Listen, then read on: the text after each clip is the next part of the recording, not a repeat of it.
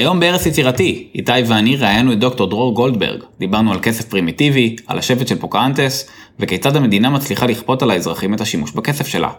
גילינו שחברים וכסף לא הולך ביחד, שלמרקסיזם אין הרבה מה ללמד אותנו על כסף, וגם, מסר חשוב מדרור לתומכי ה-MMT. מיד מתחילים.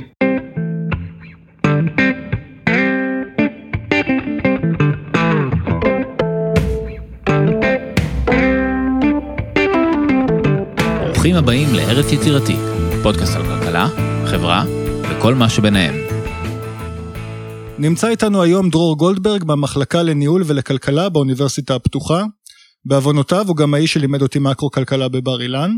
המחקר של דרור עוסק בתיאוריה מוניטרית ומקרו-כלכלית וגם בהיסטוריה מוניטרית. בימים אלו הוא כותב ספר שהוזמן על ידי הוצאת הספרים של אוניברסיטת שיקגו, על כיצד הומצא הכסף המודרני במושבות של אמריקה. דרור, ברוך הבא לפודקאסט. תודה רבה. Uh, טוב, נעשה שאלת פתיחה שתמיד כולם שואלים, על מה כלכלנים מדברים כשהם אומרים כסף? מה זה כסף?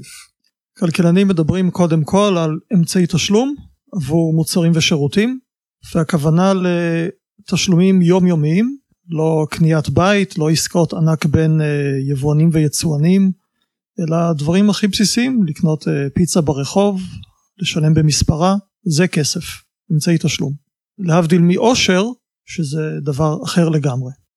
אבל גם גם אושר אנחנו הרבה פעמים הרי מודדים בכסף כן אז פורבס ומגזינים אחרים מפרסמים כל שנה את רשימת ה... נגיד 500 אנשים העשירים בעולם או בישראל ואז יהיה כתוב לך משהו כמו ביל גייטס 34 מיליארד דולר. זה לא כסף? כן אז כסף הוא גם יחידת חישוב שבה אנחנו נוקבים סכומים נומינליים מחירים, הכנסות, הוצאות ודברים מהסוג הזה. החשיבות של כסף היא בעיקר כאמצעי, תש... כאמצעי תשלום, כי זה תפקיד הפיזי שלו, זה מה שיכול לגרום לתוצאות מקרו-כלכליות משמעותיות ביותר. אז ברשתות החברתיות ובבלוגוספירה אני נתקל כל יום במומחה אחר שרוצה להסביר לי מה זה כסף ואיך עובדת תיאוריה מוניטרית ולפעמים בסוף הוא גם רוצה למכור לי ביטקוין. אתה יכול אולי לנחש למה כל כך הרבה אנשים ממהרים להתבטא בנושא שהוא באמת כל כך מורכב, או שאולי הוא לא כל כך מסובך לדעתך. זה כן מסובך, כסף זה דבר שיש לו יכולות קסומות, הוא יכול ליצור יש מאין. הבנק המרכזי מחליט להדפיס כסף ובזכות ההחלטה הזאת, אם ההדפסה הייתה בעיתוי הנכון ובכמות הנכונה, בעוד חצי שנה עד שנה יהיה אוכל על שולחנם של הרבה אנשים שבלי זה לא היה נמצא שם. זה ממש ליצור יש מאין. במאה ה-17 כשהתחילו את המעבר ממטבעות לשטרות קראו לזה אלכימיה. לעשות כסף מנייר, לא צריך את המטבעות, למעשה מרקו פולו כבר השתמש במושג הזה ובאותה המאה ה-17 בעצם אלכימאים שהתייאשו מ... ליצור זהב ממתכות זולות פנו לתיאוריה מוניטרית. זאת אומרת הם חשבו שהדפסת כסף זאת אלטרנטיבה. אז יש פה איזה משהו קסום וקורץ זה מזכיר קצת אנרגיה גרעינית אפילו.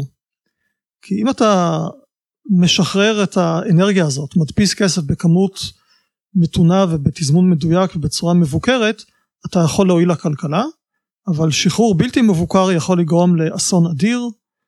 ההיפר-אינפלציה הגרמנית שלפני 100 שנה זאת הדוגמה הברורה ביותר.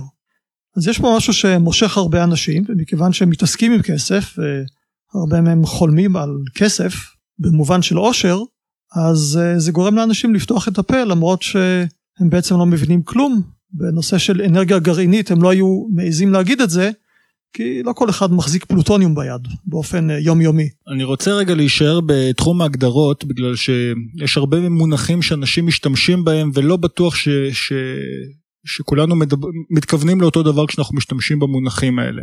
אז בואו ננסה רגע להגדיר את המונח הזה כסף פיאט. כשאנחנו אומרים כסף פיאט, למה אנחנו מתכוונים? איזה סוג כסף זה? שאלה טובה, אני חושב שבעצם אין הגדרה טובה למונח הזה. במקור זה היה פירוש מילולי, פיאט זה צו, צו של המדינה, משהו אפילו אה, של דיקטטור, זה לא איזה החלטה של הפרלמנט, זה צו.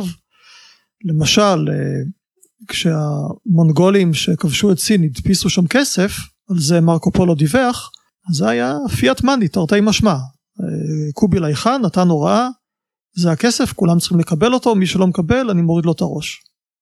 איכשהו ב-200 שנה האחרונות המשמעות של כסף פיאט אה, עברה שינויים שקשה לי להסביר אותם.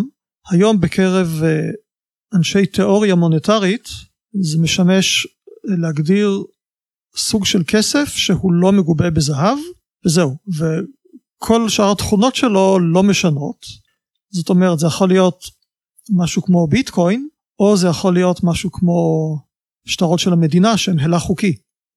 בתחום של תיאוריה מוניטרית אני גיליתי שאנשים פשוט לא מבדילים בין המושגים האלה ולקרוא למשהו כמו ביטקוין אה, כסף פיאט זה, זה אבסורד מבחינה מילולית לפחות כי אין פיאט אין ממשלה אין אף אחד זה מבוזר לגמרי.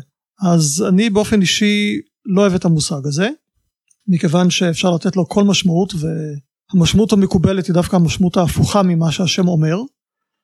אז אני מעדיף uh, לתת uh, שמות יותר ארוכים כמו הילה חוקי בלתי המיר או כסף שלא מגובה בכלום וחסר מעמד חוקי כי השם הזה של פיאט לדעתי uh, התעללו בו כל כך הרבה שהוא איבד את השימושיות שלו בשפה.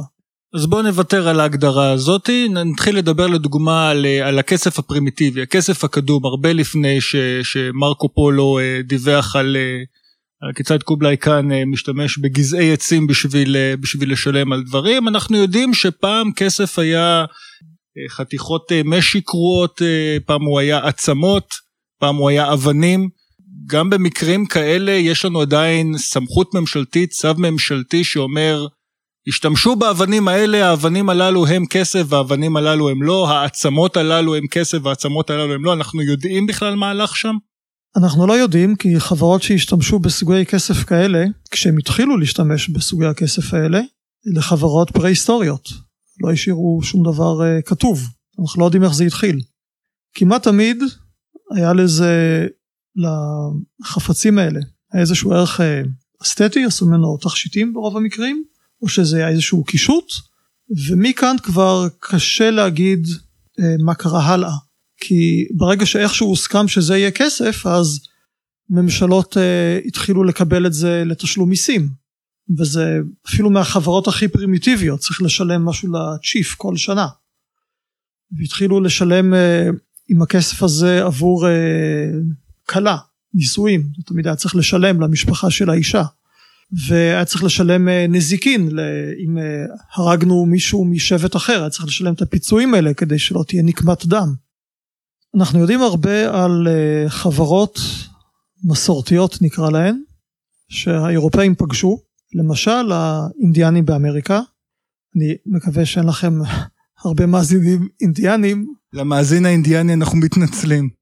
אולי אני צריך להגיד הילידים האמריקאים, אבל יש לנו שם בחברה שאף אחד לא יודע כמה זמן הם השתמשו בכסף מצדפים, זה יכול להיות אה, עשרות שנים, מאות שנים, אלפי שנים, אף אחד לא יודע. זאת הייתה חברה בעידן פרה-היסטורי, לא היה להם כתב. אבל כנראה מדובר לפחות על מאות שנים. ומה שאנחנו יודעים זה שהם לא סתם אספו אבנים או צדפים או כל חפץ אחר או עצמות, אלא רק לחפץ המעובד היה ערך ככסף. שוב, מעובד כתכשיט. אז לעשות חרוז מצדפים כשיש לך טכנולוגיה של תקופת האבן זה קשה ויש אה, בלאי טבעי ויכול להיות שכדי ליצור אה, עוד יותר בלאי ולפצות על ייצור כסף חדש אז מדי פעם בטקסים היו זורקים הרבה מהכסף הזה למדורה להקריב את זה לאלים או לנהר היו זורקים את זה. זאת אומרת כן שמרו על אה, שווי שוק אמיתי. לא היו עודפים ענקיים וזה שמר על הערך. וזה באמת, אלה היו באמת התכשיטים שלהם, זה לא, זה לא משהו שהם סתם החליטו עליו. אז בכל המקרים לא היה מדובר על uh, חפצים uh, גולמיים שמצאו בטבע והרימו אותם מהרצפה והחליטו לסחור איתם. תמיד היה חפצים שעברו עיבוד uh, משמעותי ולכן היה להם שווי שוק אמיתי כתכשיטים. גם באירופה לפני המהפכה התעשייתית ובטח בציוויליזציות פחות מפותחות לפני זה, יש בכלל משמעות כזאת של, אה, של ערך שוק? כלומר, אני, אם עכשיו אני רוצה לאכול משהו, או אני רוצה איזה רהיט חדש, אז אני יודע שיש אנשים אי שם אה, באינטרנט או בחנויות כאלה ואחרות, שתמורת זה שאני אתן להם משהו, במקרה הזה שקלים או דולרים, הם מוכנים לתת לי כיסא, הם מוכנים לתת לי קמח, הם מוכנים לתת לי לחם. אבל לפני המהפכה התעשייתית, אנחנו יודעים שחלק גדול מהייצור בעצם היה ייצור בבית. אה, בדרך כלל נגיד הגבר היה יוצא לשדה וקוצר חיטה, ובזמן הזה האישה הייתה נשארת בבית וממש לא רק מגדלת את הילדים אלא גם אה, אלא גם תופרת ומכינה איזה כיסא או שולחן. אה, נפח המסחר היה מאוד מאוד נמוך שזה גם קצת מה שאיתי רמז אליו שאם אין מה לעשות עם הכסף אז מה אז מה המשמעות בכלל של כסף ב... אני זוכר שבאחד השיעורים עם פרופסור זוסמן אז הוא הסביר שהתקופה הפאודלית הייתה תקופה כזאת שבה כל אחוזה הייתה יחסית אה, אוטרקית, כלומר לא שכרה מבחוץ. הם דיברו לפעמים במונחי כסף בשביל, אה, כיחידת חישוב, כן, כלומר אני צריך מכם מס של שני אה, ביזנטים. אבל למעשה הכל שם היה תן לי קצת חיטה, אני אתן לך קצת עץ, אתה תקבל ממני קצת קמח, אני אתן לך פרסה של סוס. לא באמת היה מסחר. בחברות, אז בחברות עוד יותר פרימיטיביות, כן יש, מס, יש מסחר? יש לזה, יש ביקוש לכסף? יש סיבה להשתמש בכסף? בחברות אה, מסורתיות באמת רוב התיעוד שיש לנו כמו מקרים כאלה שהאירופאים פתאום אה, נחתו עליהם זה אותם אה, תשלומים שהזכרתי קודם. תשלום מס לראש השבט תשלום עבור תשלום בנישואים ובאמת זה רוב התיעוד. אבל המתיישבים האנגלים למשל שאת הדיווחים שלהם קראתי הם אה, ראו בזה כסף לכל דבר. וזה די במשתמע הם רומזים אפשר למצוא רמזים בדיווחים שלהם שכן היה שוק. למשל יתומים אלמנות זקנים שלא יכלו לעבוד ולהתפרנס כמו אותו משק בית מושלם שתיארת הם כן השתמשו בכסף זאת אומרת יש תיאורים של אה, ראש שבט אינדיאני שפעם בשנה זורק באוויר כמו שיש בסרטים שזורקים אה, הרבה שטרות של דולרים מאיזה קומה גבוהה אז הוא היה זורק באוויר אה, הרבה חרוזים מצדפים. הליקופטר מאני. כן וכל העניים היו רצים לאסוף את זה והיו נלחמים על כל החרוזים עד שאפילו היו שוברים עצמות זה לזה. כי עניים לא היה להם איך להתפרנס בצורה הזאת הם כנראה היו נכים או מוגבלים בצורה כזאת או אחרת שהם היו צריכים את הכסף. יש עוד איזה עדות שבשבט ש... של הנסיכה פוקהונטס שהמנהג היה שראש השבט מוליד אה, ילדים וכעבור זמן מסוים הוא מגרש את אשתו עם הילדים שלה ומתחתן עם מישהי אחרת ואז מה קורה עם האישה הראשונה והילדים שלה? הוא נותן לה חרוזים ונחושת שהיה להם למרות שמדובר באמריקה ומזה הם מתפרנסים במשך שנים בלי שיהיה גבר בבית זאת אומרת אה, החלקים באוכלוסייה שלא היו משקי בית אה, רגילים כן נאלצו להשתמש בכסף. ויכלו להשתמש בכסף זאת אומרת יכלה לקחת את הנחושת כן? ואת הזה ולהתקיים מזה בעצם. היה לה אה, שוק. כן ההנחה המובלעת בזה שהוא שילם הצ'יף שילם מזונות בחפצים האלה זה שהיא תוכל אה, לקנות עם זה לאורך אה, שנים רבות כדי להאכיל את הילדים. מפוקאנטס לימינו אנו, אתה הזכרת בחטף באחת התשובות שלך את הנושא של הלך חוקי, אז אה, ואנחנו דיברנו על, ה, על הבעיה שיש לנו עם, עם הגדרות כלכליות ש, שלא כולם מבינים על מה הם מדברים, אז אני רק רוצה לתת פה דוגמה. נניח אדם נכנס למכולת בניו יורק, קונה לחם וחלב ומגיש למוכר שטר של 10 אירו. אז מותר לו לשלם למוכר באירו, מותר למוכר לקבל תשלום באירו. אנחנו נתקלים כל הזמן בטענות שהמונח הלך חוקי, legal tender, הוא למעשה מגבלה על סוג הכסף שיכול לשמש אזרחים במסחר בתוך מדינה. זה נכון? או אתה יכול לתת לנו איזושהי הגדרה קצרה לאדיוטות, מה זה legal tender, מה זה הלך חוקי? אני חושב שאומרים הלך חוקי, אבל uh, נבדוק במילון, אז תוכל להקליט את השאלה מחדש. אז הלך חוקי קודם כל הוא לא מדבר על עסקה ספונטנית, ספוט. הוא מדבר רק על אה, חיובים כספיים שנוצרו למשל מכוח אה, חוזה או מכוח אה, פסק דין של בית משפט, למשל אתה חייב כסף למישהו בגלל שגרמת לו איזה נזק, או מכוח חוק, כמו חוק מס. הילך חוקי לא מדבר על עסקה ספונטנית והוא גם לא שולל צורות תשלום אחרות. זאת אומרת, בניו יורק מותר לצד אחד להציע אירו ומותר לצד השני לקבל או לסרב. חוק ההילך החוקי בארצות הברית לא מדבר על שום דבר חוץ מהדולר האמריקאי. והוא אומר שהדולר הוא הילך חוקי לתשלום מיסים וחובות. זאת אומרת, בכל פעם שלמישהו בארצות הברית יש איזשהו תשלום שהוא חייב לעשות והתשלום נקוב בדולרים, אז אפשר לפרוע את החוב הזה, ליתר דיוק את החיוב הזה, כי זה יכול להיות גם אה, פיצוי נזיקי או מס, אפשר לפרוע את זה עם חפץ שהוגדר בחוק כהילך חוקי. שזה כיום אה, מטבעות של המטבעה של הברית ושטרות של הפדרל ריזרב. הילך חוקי, החוקים האלה לא אומרים שום דבר לגבי אמצעי תשלום אלטרנטיביים, אירו, ביטקוין, תפוחי אדמה, שירותי עבודה, אין לזה שום קשר, וכאמור גם לא מדובר על עסקאות uh, ספונטניות, אלא רק על חיובים שכבר נוצרו, ופשוט החוקים האלה נועדו למנוע הימשכות של סכסוכים uh, אינסופיים בבתי משפט. החוק רוצה שאם אני חייב לשלם עשרה דולר למישהו, אני אוכל לפרוע את החוב עם שטר של עשרה דולר, והוא לא יוכל לבוא לבית משפט ולהגיד, אבל אני רוצה עשרה דולר בתרנגולות, או, בפלוטוניום. או ליטרת בשר, כן, אם אתה רוצה. בדיוק, בדיוק. אז זה מונח משפטי שפשוט נועד למנוע ויכוחים כאלה, שבני אדם לא ינסו למשל לשלם את המיסים שלהם על ידי זה שהם אה, ייסעו ברכב המשומש למשרדי מס הכנסה בארצות הברית, יחנו את האוטו ויגידו זה תשלום המס שלי. מכיוון שמכוניות הן לא הילך חוקי, וזה מקרה אמיתי. זה נשמע כמו מקרה אמיתי בארצות הברית. בארצות הברית, כן.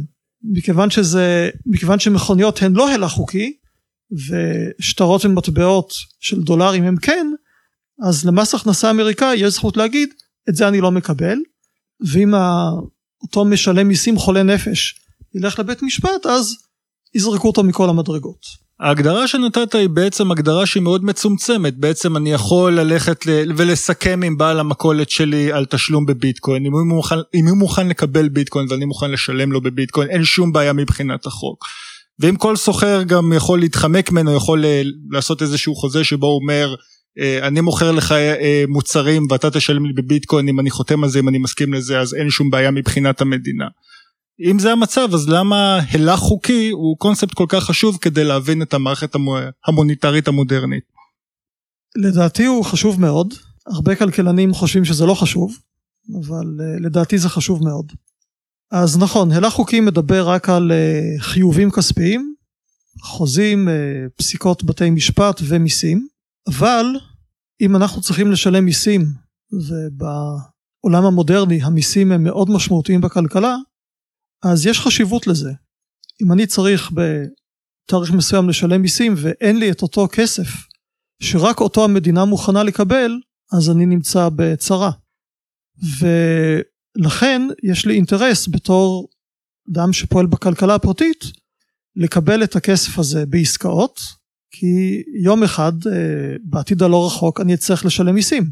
וגם אם אני אצבור מספיק מהכסף הזה, אז uh, כדאי לי לקבל אותו, אלא אם כן יש אינפלציה מאוד גבוהה, כי אני יודע שהמוכרים שאני ארצה לקנות מהם גם יצטרכו לשלם מיסים, אז כולם צריכים לשלם מיסים בסופו של דבר, לפחות כל אלה שמוכרים בשוק, ולכן אם להשתמש במונחים אה, פיזיקליים שכלכלנים אוהבים בדרך כלל, הקבלה של כסף בתשלומי מיסים, שוב אני מדגיש זה במדינה המודרנית שבה הממשלה מאוד דומיננטית בכלכלה, זה משרה קבלה של הכסף בכל הכלכלה. אדם סמית כבר כתב על זה, אני באופן אישי גיליתי את זה משיחה עם אבא שלי. הייתה לנו שיחה לפני הרבה שנים על uh, השאלה למה אנשים פה בארץ בכלל המשיכו לעבוד עם השקל, השקל הישן, זה של שנות ה-80 המוקדמות, למרות האינפלציה. הייתה דולריזציה חלקית באופן פרטי, היו הרבה עסקאות בדולרים. ואז שאלתי את אבא שלי, שהיה לו אז אה, עסק לייצור ומכירת אופניים, למה המשכת לקבל שקלים בחנות? למה לא קיבלת רק דולרים? אז הוא נתן לי דוגמאות לכל מיני תשלומים שהוא לא היה יכול לעשות כמשלם עם דולרים. והכי חשוב ביניהם היה תשלום מיסים. רק אחר כך למדתי שאדם סמית כתב על זה. טוב, זה... יש נראה לי יותר מכלכלן אחד כבר שאמר שכמו שבפילוסופיה זה הכל הערות שוליים לאפלטון, אז אה, בכלכלה חלק גדול זה בעצם הערות שוליים לאדם סמית, או שאפילו עוד לא, עוד לא מימשנו את uh, המדיניות הסמיתיאנית, ואנחנו עושים uh, מודלים מורכבים פי 20 שלא לא דווקא מלמדים אותנו הרבה דברים חדשים. אבל שאלה שנייה באמת נקרא לזה נגיד על שנות ה-80 שזה נושא גם באמת שחקרת עם העסקאות נדל"ן שהיה באמת מאוד אה, נפוץ לאו דווקא לשלם בדולרים אבל כן לדבר על מחיר בדולרים. אני זוכר שכשהייתי יותר צעיר אז חבר'ה מבוגרים ממני היו מדברים על שער הדולר בהשוואה לכמה יקר אה, כמה שכירות זה דבר יקר כלומר זה ממש היה כזה בשורה לשוכרי הדירות, הדולר אה, ירד, הדולר עלה.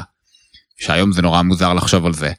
אבל זו גם הייתה תקופה באמת שלמדינה היה מחסור מאוד חמור בדולרים, אז דווקא אני הייתי כמעט מצפה שהם היו מאוד שמחים לקבל, אה, לקבל תשלומי מס בדולרים.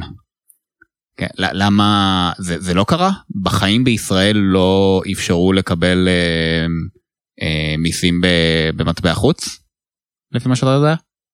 לא ידוע לי, למיטב ידיעתי זה לא היה, אבל באמת שלא חקרתי את העניין. זה נראה לי כמו משהו שרק מדינה נכשלת תעשה, תסכים לקבל את תשלומיה במטבע זר, כאילו אם אתם...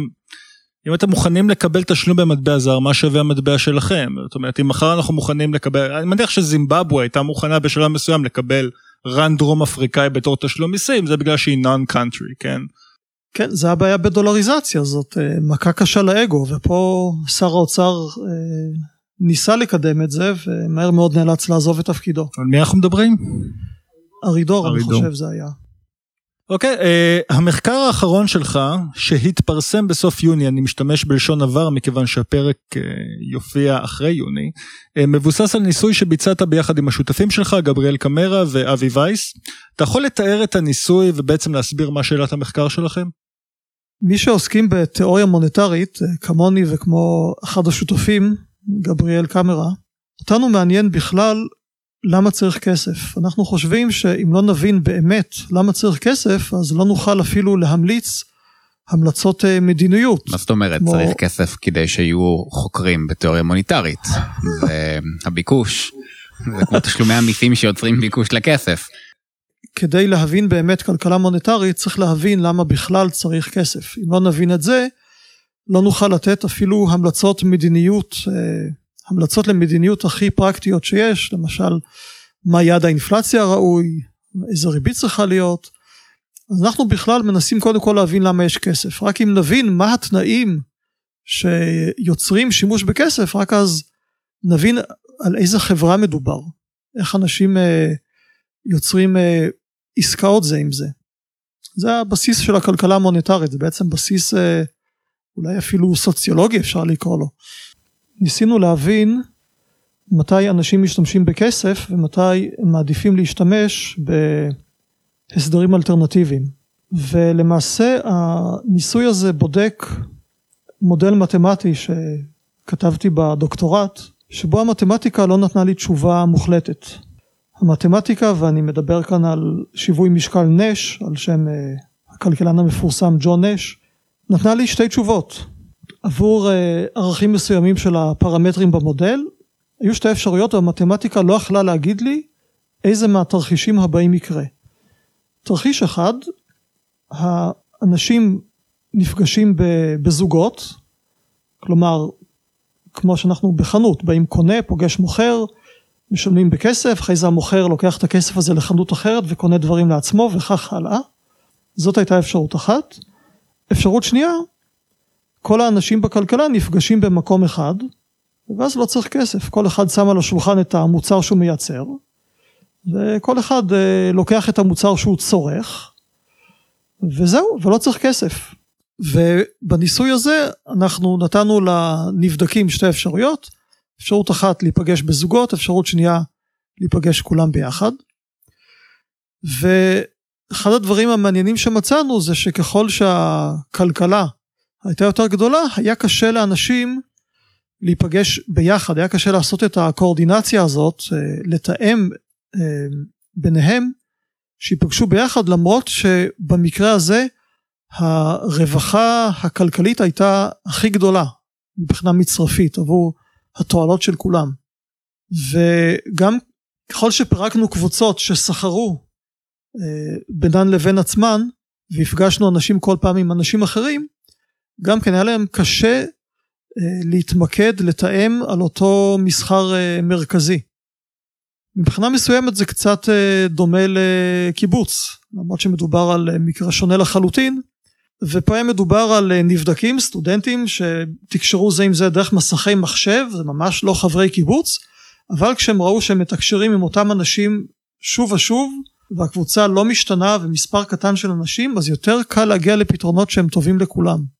וייתכן שזאת אחת הסיבות לזה שיש כסף, שאנחנו בחברות מאוד מאוד גדולות, ותיאום כזה פשוט אה, כבר לא יכול לעבוד יותר. אז כסף זה כלי טוב למסחר עם זרים בעיקר. כן, בהחלט. עם אנשים שאתה מכיר אתה אה, מתנהל עם אשראי. פעם אני חייב לך, מחר אתה חייב לי, ואנחנו מתקזזים. ואם אה, אנחנו לא סתם מכירים, אלא אפילו חברים או בני משפחה, אז בכלל לא מתחשבנים. כסף זה לזרים, בהחלט. יש, אה, יש באמת גם ביטוי כזה שגם מופיע הרבה בהמון סדרות והמון ספרים, שמישהו בחבורה כלשהי אה, is down on his luck, אין לו כרגע כסף, והוא מתלבט אם לפנות לחברים שלו שיעזרו לו. ואז תמיד יש את הביטוי הזה שכסף וחברות לא הולך ביחד. אבל לפי מה שאתה אומר, זה לא שכסף וחברות לא הולכת ביחד, זה שחברות הולכת ביחד עם אשראי וחוב, אבל לא עם כסף מזומן. כלומר, אני, אני מזמין אותך לארוחה, אתה לא תשלם לי, אני לא מסעדה, אבל יש פה בעצם איזשהו חוב אה, וירטואלי שנוצר, שבו מתישהו אתה אמור להזמין אותי לארוחה, וככה החוב הזה נפרע.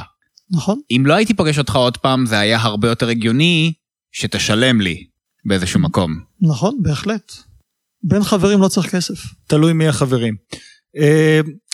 הסיבה שהזכרנו את, את, את המאמר זה מכיוון שבאמת די נדיר לקרוא על ניסויים, על ניסויים במאמרים בכלכלה, במיוחד כשהם לא בתורת המשחקים, אתה דיברת על שיווי משקל נש, אה, או מיקרו כלכלה. אנחנו בגדול במאמרים בכלכלה אנחנו מחפשים את הניסוי הטבעי, אנחנו מחפשים איזשהו מקרה מיוחד שבו אנחנו יכולים להחזיק את כל שאר המשתנים קונסטנט מכיוון שיש איזשהו שינוי רגולטורי שתופס רק בגיאוגרפיה מסוימת. או, או איזשהו משהו שמצליח לגרום לשינוי רק במשתנה אחד. וזה מאוד מאוד קשה, כולנו יודעים את זה. אבל אנחנו עדיין לא רואים הרבה ניסויים מבוקרים במעבדה, שבו אתה מנסה לשלוט בכוח בכל המשתנים כדי להגיע לתוצאה הזאת. למה אני לא רואה הרבה ניסויים בכלכלה, ניסויים מבוקרים כאלה במעבדה? כן, ניסויים בכלכלה זה עדיין לא במיינסטרים, וגם הניסוי שלי זה בעצם אה, ניסוי במיקרו כלכלה עם אה, השלכות אה, מקרו-כלכליות, זה אחד הדברים שמיוחדים בתיאוריה מוניטרית, תיאוריה בסיסית כזאת שלא קופצת ישר לדבר על אינפלציה וריבית, אלא מדברת על שאלות הבסיס.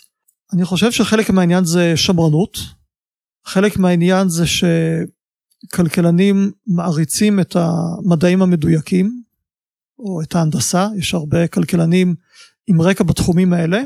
לעומת זאת היחס לתחומים אחרים במדעי החברה והרוח הוא של אה, חשדנות במקרה הטוב וזלזול במקרה הרע. אבל אה, לפעמים זה פשוט נובע מזה שמדובר בתחומים שהם אה, לא מתמטיים, שהם לא מדעים מדויקים. הכלכלה כבר הרבה שנים מנסה להיות כמו מדע מדויק. אפילו, אפילו המונח של שיווי משקל נולד במאה ה-19 כדי לחקות את הפיזיקה של ניוטון, כדי שנראה כמו מדענים אמיתיים. וזה מאוד חבל כי השורשים של הכלכלה המודרנית של מדע הכלכלה זה מדעי החברה והרוח. דיוויד יום היה בעיקר פילוסוף. בימי חייו הוא היה ידוע בעיקר כהיסטוריון דווקא. אדם סמית היה מרצה למשפטים כי עוד לא היה אה, מרצה לכלכלה. אז אה, זה קצת חבל אבל כן יש פה איזושהי ספקנות במיוחד אולי מכיוון שרוב התרומה של אה, פסיכולוגיה לכלכלה זה לערער את אה, הנחת היסוד של רציונליות. יש פה עוד דברים, במיוחד במקרו כלכלה, נוצר במקרה איזשהו סטנדרט אה, מדעי מאוד גבוה ומאוד מכובד שממש במקרה יוצא שהחוקר הוא לא זה שאוסף את הנתונים. הנתונים במאקרו מגיעים מאיזושהי רשות ממשלתית בדרך כלל, למשל הלשכה המרכזית לסטטיסטיקה, שאוספת את הנתונים בלי שום קשר לחוקר המקרו-כלכלי.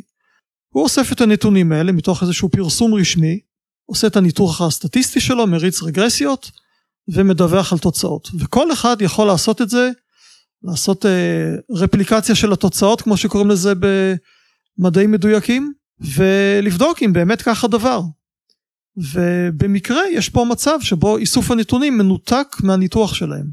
כשאתה עושה ניסוי, אתה גם יוצר את הנתונים וגם uh, מנתח אותם.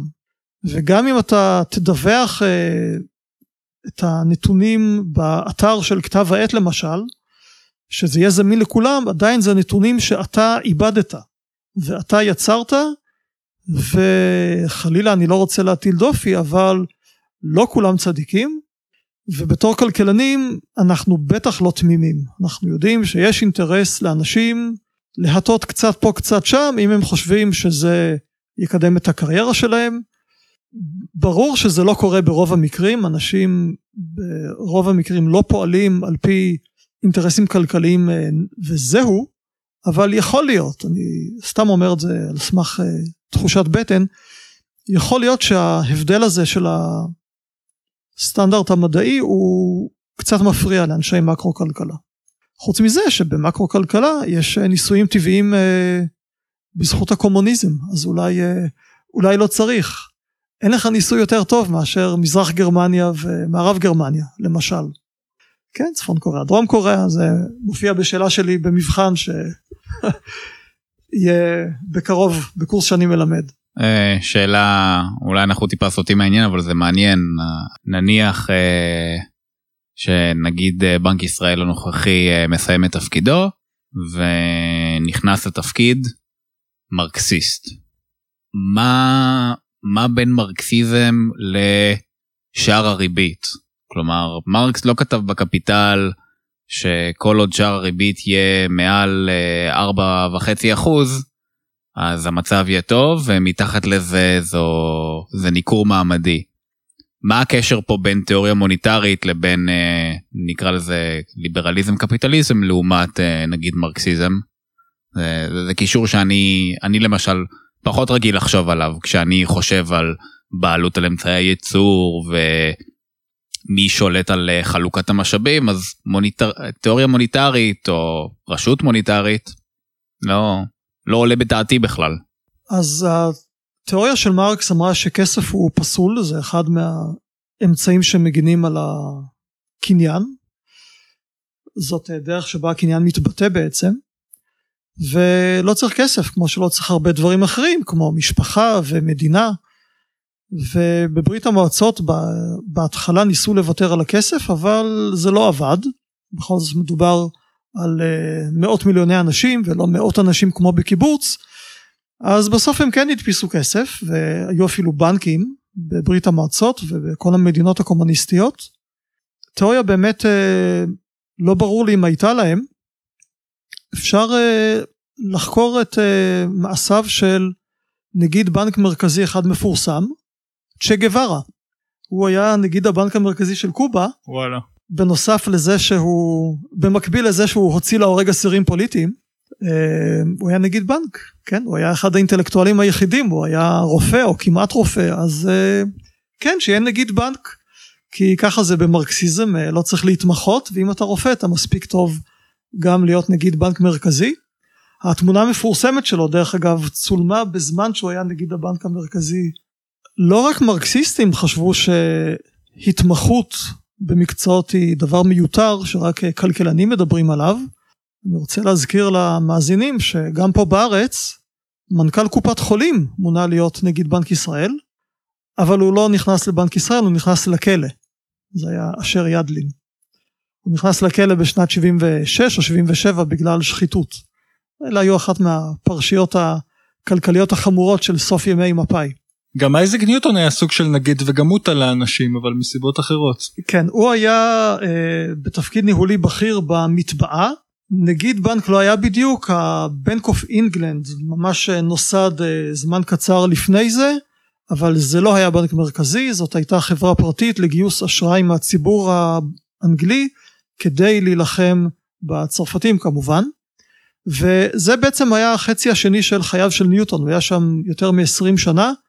אה, אתם יודעים שמדענים אחרי גיל מסוים כבר אה, לא מאוד מבריקים במדעים מדויקים וזה מה שהוא עשה זה היה זאת הייתה המשרה היוקרתית שהוא קיבל כהוקרה על תרומתו למדע והוא לא עסק במדע מאז שהוא מונה לתפקיד הזה. רגע אז מה מה מה אנחנו יכולים ללמוד מה... התיאוריה המרקסיסטית המוניטרית של אה, צ'ה גווארה? מלבד זה שהיא כנראה כוללת גם הוצאה להורג? אני לא יודע אבל אה, פה יש מקרה שבן אדם מפורסם שנכתבו עליו ספרים אז אה, מי שמתעניין בשאלה אתה יכול לקרוא ביוגרפיה שלו ולראות מה הוא עושה. אני מניח שכמו בכל דיקטטורה הם לא היססו להדפיס כסף אם היה צריך כדי אה, לכסות על חורים בתקציב.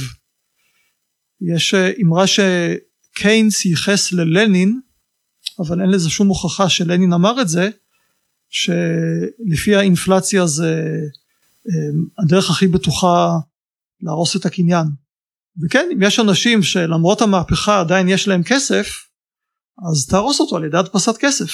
אה, ההסבר שלך לגבי הכסף אה, מזכיר לי טיעונים של ה-Modern Monetary Theory. אה, אולי ממש בקצרה למאזינות והמאזינים שאולי לא שמעו, מדובר בתיאוריה שזוכה לאחרונה לעדנה, בעיקר בצד השמאלי של המפה הפוליטית, שבגדול אומרת שהממשלה יכולה לבזבז כאוות נפשה על ידי הדפסת כסף וספיגתו באמצעות מיסוי. אתה רוצה אולי לשתף אותנו בדעתך על התיאוריה? כן, באופן מפתיע, נקודת הפתיחה של ה... MMT ושלי היא מאוד דומה. אני אפילו פרסמתי מאמר באחד מהספרים שהאנשים האלה הוציאו, כי גם אני כמוהם חושבים שקבלת כסף לתשלומי מיסים זה הבסיס לשימוש הפרטי בכסף בכלכלה. בגלל, כמו שאמרתי קודם, שצריך לשלם הרבה מיסים, הרבה אנשים משלמים הרבה מיסים, אחר כך הממשלה גם משלמת את הכסף הזה במשכורות, זה משרה שימוש בכסף בשווקים הפרטיים. ובנקודה הזאת אני וה-MMT נפרדים לשלום. לפחות לפי מה שהפוליטיקאים היום אה, בארצות הברית אה, אומרים, פה אני כבר אה, לא מסכים איתם, להפך אני מזהיר מפניהם. כי ה-MMT זה בעצם חזרה על מה שקרה בגרמניה לפני מאה שנה. מאז אדם סמית במשך יותר ממאה שנים כמעט אף אחד לא הזכיר את העובדה שתשלום מיסים בכסף יכול לעזור לכסף להסתובב בכלכלה. הוא דיבר על זה בתור אפשרות אה, תיאורטית מבוססת על הניסיון של המושבות האמריקאיות הוא לא הרחיב על זה הרבה זה מדובר ממש במשפט אחד לכל היותר פסקה. ואז בסוף המאה ה-19 כלכלן גרמני בשם קנאפ גאורג אה, פרידריך קנאפ כתב ספר שלם על זה שבאמת הכסף אה, הוא יציר המשפט ואם אנחנו נכריז שרק עם כסף של המדינה אפשר לעשות כל מיני דברים אז אה, זהו זה הכסף אנחנו יכולים לעשות מה שאנחנו רוצים. ולא סתם בגרמניה אחרי זה הייתה היפר אינפלציה כי הם לקחו את התובנות שלו ויישמו אותם בצורה פראית לגמרי. וה-MMT שוב כפי שהפוליטיקאים כיום מפרשים את זה זה בדיוק באותו כיוון. אנחנו שולטים בכמות הכסף ולכן כדאי להשתמש בזה. אצלי המוטיבציה הפוכה. אני חוקר אה, כלכלה מוניטרית בגלל אינפלציה. אני חוויתי פה אינפלציה כילד וכנער. תוכנית הייצוב הייתה בערך באותו זמן שבו אני למדתי על ההיפר אינפלציה הגרמנית. הייתי אז בתיכון. והמוטיבציה העיקרית שלי היא למנוע דברים כאלה, לנסות להתמודד עם אותו מנגנון גאוני אבל אה, שטני, שהממשלה יכולה להתעלל באזרחים ולהדפיס כסף בלי הגבלה ובגלל אותו מנגנון מיסוי הם ייאלצו להמשיך להשתמש בו. וככה הממשלה בעצם יכולה לממן את התקציב עם היפר אינפלציה, שאם לא היה את המנגנון הזה, האזרחים כבר מזמן היו נוטשים את הכסף. אז אני רואה במנגנון הזה שעובר דרך המיסוי, אה, סכנה שצריך להבין אותה, לא כלי שכדאי לנצל אותו. מי, מי באמת שולט בכסף? אנחנו חיים, אה, אנחנו חיים ב, בדמוקרטיה וכל הדמוקרטיות המערביות או כולן או רפובליקות או איך שלא נגדיר את זה, אז אה, גם אם זה לא כתוב נקרא לזה באיזשהו מסמך מקונן כמו החוקה אז מאוד נהוג לחלק את זה לשלוש רשויות. שמבזרים את הכוח ביניהן, כי אנחנו יודעים שאם אנחנו נרכז את הכוח אצל אה, אדם אחד או גוף אחד, הוא יכול להשתמש בו לרעה.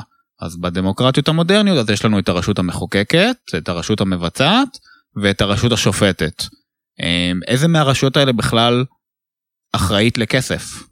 זה לא מופיע בשם של אף אחת מהן, וזה כן תפקיד מאוד מאוד חשוב. בספר ה... אם אני יכול קצת אה, פרסומת, בספר הלימוד כלכלה מוניטרית שאני כותב עכשיו עבור האוניברסיטה הפתוחה, אני קורא לבנק המרכזי הרשות הרביעית. כי פעם השליטה בכמות הכסף הייתה בידי הרשות המבצעת, משרד האוצר. היו מקרים כמו במהפכות האמריקאית והצרפתית, שדווקא הרשות המחוקקת חוקקה את כמות הכסף, פשוט העבירו חוק ואמרו זאת כמות הכסף שתודפס ומדי פעם היו נפגשים ומאשרים עוד הדפסת כסף. אבל בדרך כלל זה היה קשור למשרד האוצר ואחרי ניסיון כואב של הרבה מאוד אינפלציות, לא רק הגרמנית אלא גם הישראלית, נוצר קונצנזוס שעדיף להוציא את הדפסת הכסף מידי הרשות המבצעת או המחוקקת מכיוון שהפוליטיקאים חושבים על הטווח הקצר, על סגירת התקציב, ולא כל כך מעניין אותם מה יקרה בטווח הארוך. מי שבאמת אשם, וזה ציטוט ממילטון פרידמן, אם אתם רוצים מי, לדעת מי באמת אשם באינפלציה, כך הוא אמר בשנות ה-70, תסתכלו בראי, זה אנחנו הבוחרים, שבוחרים את הפוליטיקאים האלה לתפקיד, והם, מתוך אה, קוצר הראות שלהם, שרק חושבים על הבחירות הבאות, סוגרים את התקציב עם אינפלציה, עם הדפסת כסף. אפשר ללכת עוד צעד אחד אחורה, למה הבוחרים אה, עושים את הטעות הזאת? כי אין שום חינוך כלכלי אמיתי במערכת החינוך בשום מדינה שאני מכיר, אז פה תלמידים מכלים את אה, מיטב שנותיהם הצעירות בלימוד הרבה נושאים חשובים, כולל אה, לנתח אה, שירי משוררים ודברים אחרים, אבל אה, דברים מאוד בסיסיים בכלכלה כמו תקציב מאוזן למשק הבית או למדינה, זה דבר שאף אחד לא מלמד אותם, אז אין מה להתפלא שהם כאלה בורים. אז אה, זהו, נוצר קונצנזוס בסוף המאה ה-20 שצריך לקחת את הסמכות מהפוליטיקאים ולתת אותה לבנק מרכזי שהוא עצמאי במידה כזו או אחרת. אז יש בנקים מרכזיים מאוד עצמאיים, כמו הבנק המרכזי האירופאי, שזה בעצם אה, גלגול אה, נשמתו של הבנק המרכזי הגרמני, שבעקבות ההיפר אינפלציה שם הוא מחויב לשמירה על אינפלציה נמוכה.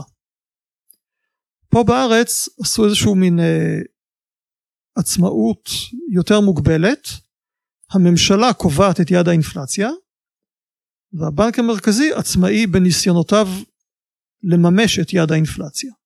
פה בארץ עשו את הפשרה הזאת, פה בארץ אה, לא היה קל לעשות את זה, יותר מ-15 שנים עברו מאז שבשנות ה-90 התחילו לחשוב על תיקון חוק בנק ישראל העתיק של שנות ה-50, ולקח 15 שנה להעביר את החוק הזה כי לא היה קונצנזוס לגבי מה בנק ישראל אה, צריך אה, לקבל מבחינת העצמאות שלו.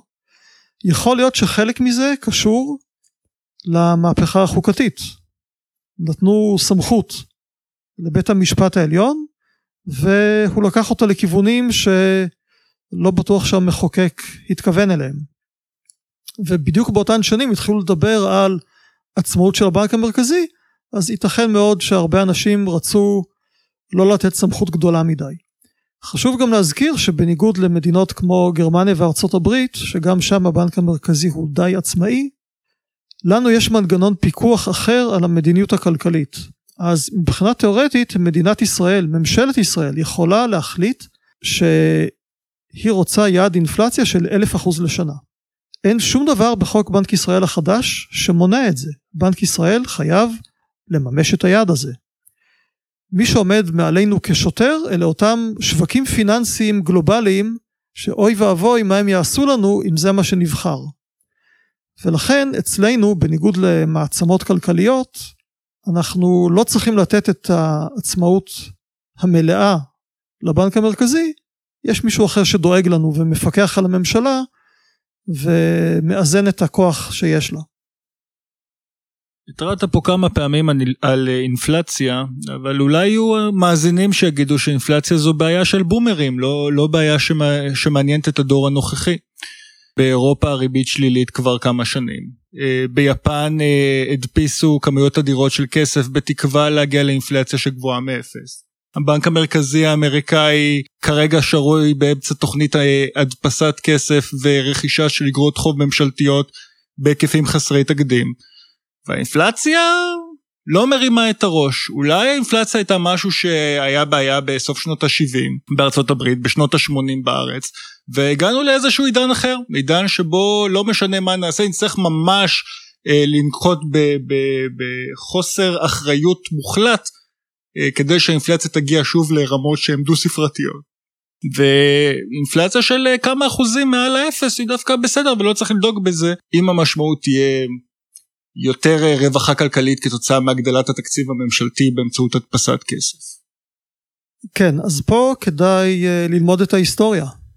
כמעט לכל מדינה יש אפיזודה של אינפלציה גבוהה, ולרובן יש יותר מאפיזודה אחת כזאת. כי תמיד uh, מגיע דור שלא ידע את האינפלציה, ונופל בפח הזה. ויש שם אינפלציה בעולם.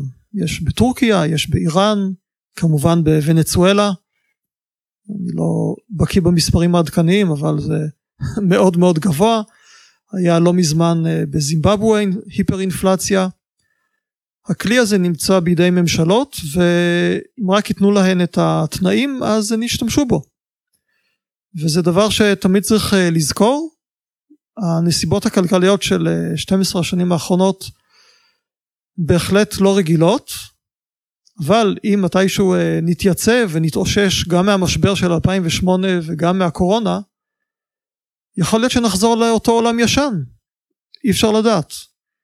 ותמיד צריך לזכור שאינפלציה זה סכנה, ושוב מדובר כאן על כלי שמאוד קל להשתמש בו, מדפיסים נייר או מגדילים בצורה אלקטרונית אה, מאזנים אה, בבנקים, ופתאום הכלכלה נחרבת, ולא רק הכלכלה, גם החברה. ולא צריך רק את הדוגמה של ההיפר-אינפלציה הגרמנית. בבריטניה למשל, האינפלציה הייתה כמעט 30% בשנות ה-70, והתוצאה הייתה שביתות בלי סוף. זה מה שהעלה את תאצ'ר לשלטון. כי ברגע שיש אינפלציה, אז כולם רוצים משכורות גבוהות יותר. נכון? אם המחירים עולים, אתה רוצה לקבל משכורת גבוהה יותר כפיצוי ואז השאלה מה סל הצריכה שלך? האם מדד המחירים לצרכן באמת משקף את הצרכים שלך? ואתה לא רק רוצה פיצוי בדיעבד אתה גם רוצה פיצוי לעתיד.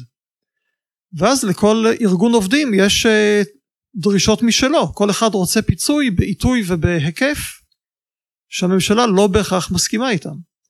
והיו המון שביתות בשנות ה-70 כולל פינוי אשפה כולל אה, קברנים של אה, קבורת גופות. אני ממליץ לראות אה, סרטון אה, קצר אה, שפורסם לא מזמן באתר של Prager University שבו ניאל פרגוסון מדבר על תאצ'ר. ורואים את זה גם בסדרה של מילטון פרידמן Freedom to Choose שזה צולם ממש בזמן אמת בשנות ה-70 בבריטניה מראה שם את ערימות הזבל אם אני זוכר נכון זאת אומרת החברה נקרעת סתם הדפסת כסף ופתאום אנשים, אה, שביתה של רופאים, שביתה של אחיות, כולם שובתים והמון אנשים סובלים. וחשוב לחזור להיסטוריה להבין שזה לא רק אה, אנשים שיש להם כסף, נשחק להם הרכוש, זה ממש סבל אמיתי, זה קורע את החברה לגזרים. יש לזה עוד השלכות ואי אפשר לצפות את ההשלכות האלה בכלל. בגלל שפה היה צריך לעצור את האינפלציה בשנת 85 התחילה התמכרות קשה מאוד לסיוע האמריקאי. וזה הגביל מאוד את היכולות של מדינת ישראל בתחומים אחרים לגמרי, תחומים לא כלכליים, תחומים דיפלומטיים, תחומים צבאיים, סתם בתור דוגמה אם בשנת 81 ממשלת ישראל החליטה להפציץ את הכור העיראקי ורק אחרי זה הודיעה לארצות הברית בשנת 91 ארצות הברית נתנה הוראה לממשלת ישראל לא לתקוף בעיראק מלחמת המפרץ הראשונה. כנראה שהיה לזה קשר לעובדה שישראל נהייתה מכורה בצורה מאוד משמעותית לסיוע אמריקאי שנועד לסתום לנו את החורים בתקציב שנפערו בגלל ההסתמכות על הדפסת כסף. אז באינפלציה הבאה שתהיה פה אי אפשר לדעת באיזה צורה זה יפגע בנו אבל ההיסטוריה מלמדת שמדובר בנזקים מאוד משמעותיים. היסטוריה כלכלית זה בעצם תחום מולטי דיסציפלינרי אתה צריך לכתוב מאמר בהיסטוריה שראש החוג לכלכלה לא בהכרח יודע איך לאכול אותו ואתה צריך לשלב בו מודל כלכלי או להשתמש בכלים אקונומטריים כדי להגיע לתובנות ולא רק לספר סיפור ואני לא בטוח שראש החוג להיסטוריה יודע לפענח אנובה. השאלה היא מבחינת ניהול קריירה אקדמאית האוניברסיטאות בארץ יודעות איך לאכול את היצור הזה היסטוריון כלכלי? האוניברסיטאות בארץ אה, יכולות לעכל את הדבר הזה אבל זה לא קל.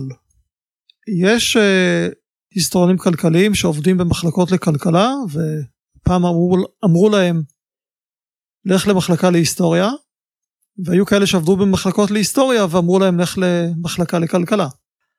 אבל אני מקווה שהתשובה הזאת היא כבר לא נפוצה. נעשה מאמץ בשנים האחרונות עם uh, אגודה מקצועית, אגודה ישראלית להיסטוריה כלכלית. שאגודה מספר אחת בישראל להיסטוריה כלכלית, ואם היא במקרה בחו"ל, אז היא אגודה מספר אחת בחו"ל להיסטוריה כלכלית מישראל. יותר טובה משאר, מכל שאר האגודות. להיסטוריה כלכלית בישראל, ואני אומר את זה כחבר גאה באגודה הזאת. ובהנהלה, אתה מנהל דף הפייסבוק. אז אה, כן, האגודה מנסה להוכיח שיש מקום לעבודה כזאת, והאגודה יוצרת אה, פורומים כדי שאנשים יוכלו להציג את העבודה הזאת בפני אנשים שזה מעניין אותם, ולפרוץ את הגבולות המחלקתיים. ובהחלט אפשר למצוא היום כמעט בכל מחלקה לכלכלה או להיסטוריה וגם בכל פקולטה למשפטים אפשר למצוא בן אדם אחד או שניים לפחות שחוקרים היסטוריה כלכלית וצריך להמשיך לעשות מאמץ בכיוון הזה. ככל שכלכלה נהיית יותר מתמטית זה יותר קשה. אה, צריך להמשיך לפעול בכיוון הזה בהחלט. זה דבר לא פשוט. בעולם אידיאלי היו מקימים מחלקה להיסטוריה כלכלית והיא פשוט הייתה מתפקדת וזהו בעולם שבו אין מחלקה כזאת אז uh, האגודה בעצם משמשת מין uh, תחליף בצורה כזו או אחרת. דוקטור דרור גולדברג תודה רבה היה לנו תענוג. תודה לכם. אנחנו היינו ארץ יצירתי, אורי כץ, איתי טישנבסקי ואריאל קרלינסקי. בהערות הפרק אפשר למצוא קישורים לספרים, מחקרים ודברים נוספים שדיברנו עליהם. אפשר למצוא אותנו בפייסבוק ובכל אפליקציות הפודקאסטים. תעשו לנו לייק ותשתפו עם חברים. נתראה בפרק הבא.